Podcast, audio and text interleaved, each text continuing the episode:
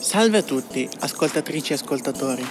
Noi siamo dei ragazzi del liceo classico Virgilio e del liceo scientifico Belfiore, che quest'anno stanno facendo il progetto di alternanza scuola-lavoro a Radio Base, la radio di Mantova. Il nostro progetto consiste nello scrivere articoli, più o meno seri, e registrare interviste esplorando vari argomenti. Queste interviste e questi articoli verranno poi pubblicati sul sito internet e sull'app di Radio Base, così che tutti possano sentirli e leggerli. Caro pubblico, buona lettura o buon ascolto e buon divertimento.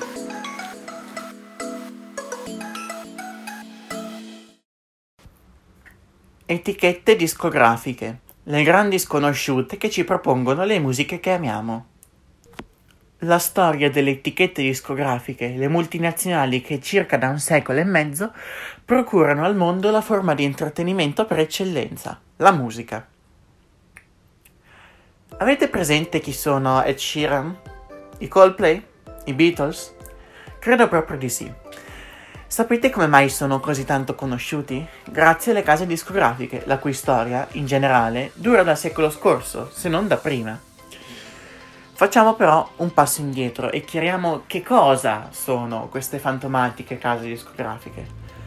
Semplicemente sono le aziende che si occupano di produrre e pubblicizzare i brani di un determinato artista. Producevano anni fa i vinili, poi le musicassette e poi i CD. Oggi la maggior parte delle canzoni acquistate però le troviamo in formato digitale e su internet. Le case discografiche si occupano anche della pubblicità, e della promozione di un artista. Inizialmente, e quindi mi riferisco alla prima metà del XX secolo, le case discografiche erano l'unico mezzo per diffondere la musica, dunque chi voleva produrre musica puntava appunto ad avere un contratto con una casa discografica. Il contratto giovava alla casa discografica perché le serviva per farsi conoscere sempre di più, grazie al contributo di sempre più artisti. Inoltre lo stesso contratto giovava anche agli artisti, che in primis non avevano altro modo per farsi conoscere e in secundis perché le case discografiche si occupavano del necessario per la produzione dei loro brani. Con l'avanzare degli anni le major però cominciarono a prendere sempre più potere nelle produzioni dei loro artisti, fino a quasi a far cambiare loro totalmente genere musicale e contenuti. Insomma, possiamo dire che le major stavano lentamente mettendo sempre di più il loro zampino nelle produzioni dei loro musicisti e dei loro artisti. Dagli anni 70 e 80 del secolo scorso, invece, la musica è cambiata Sempre più artisti e gruppi volevano produrre i loro brani, anzi volevano autoprodurli, visto che era diventato sempre più semplice comporre musica senza troppi strumenti, grazie anche all'avvento dei sintetizzatori e dei mixer, dunque con l'avvento della tecnologia. Anche il modo di ascoltare la musica era cambiato. Non c'era più bisogno di un giradischi o di un mangiadischi, poiché era sopraggiunto il Walkman che richiedeva cassette o, più recentemente, CD per funzionare. Oppure esistevano quelle grandi radiolone che si vedono sempre nei film degli anni 70 e 80. In ogni caso, il radiolone e il Walkman erano sicuramente più portatili del grammofono e quindi riuscivano ad essere portati ovunque, anche se la qualità audio era leggermente peggiore.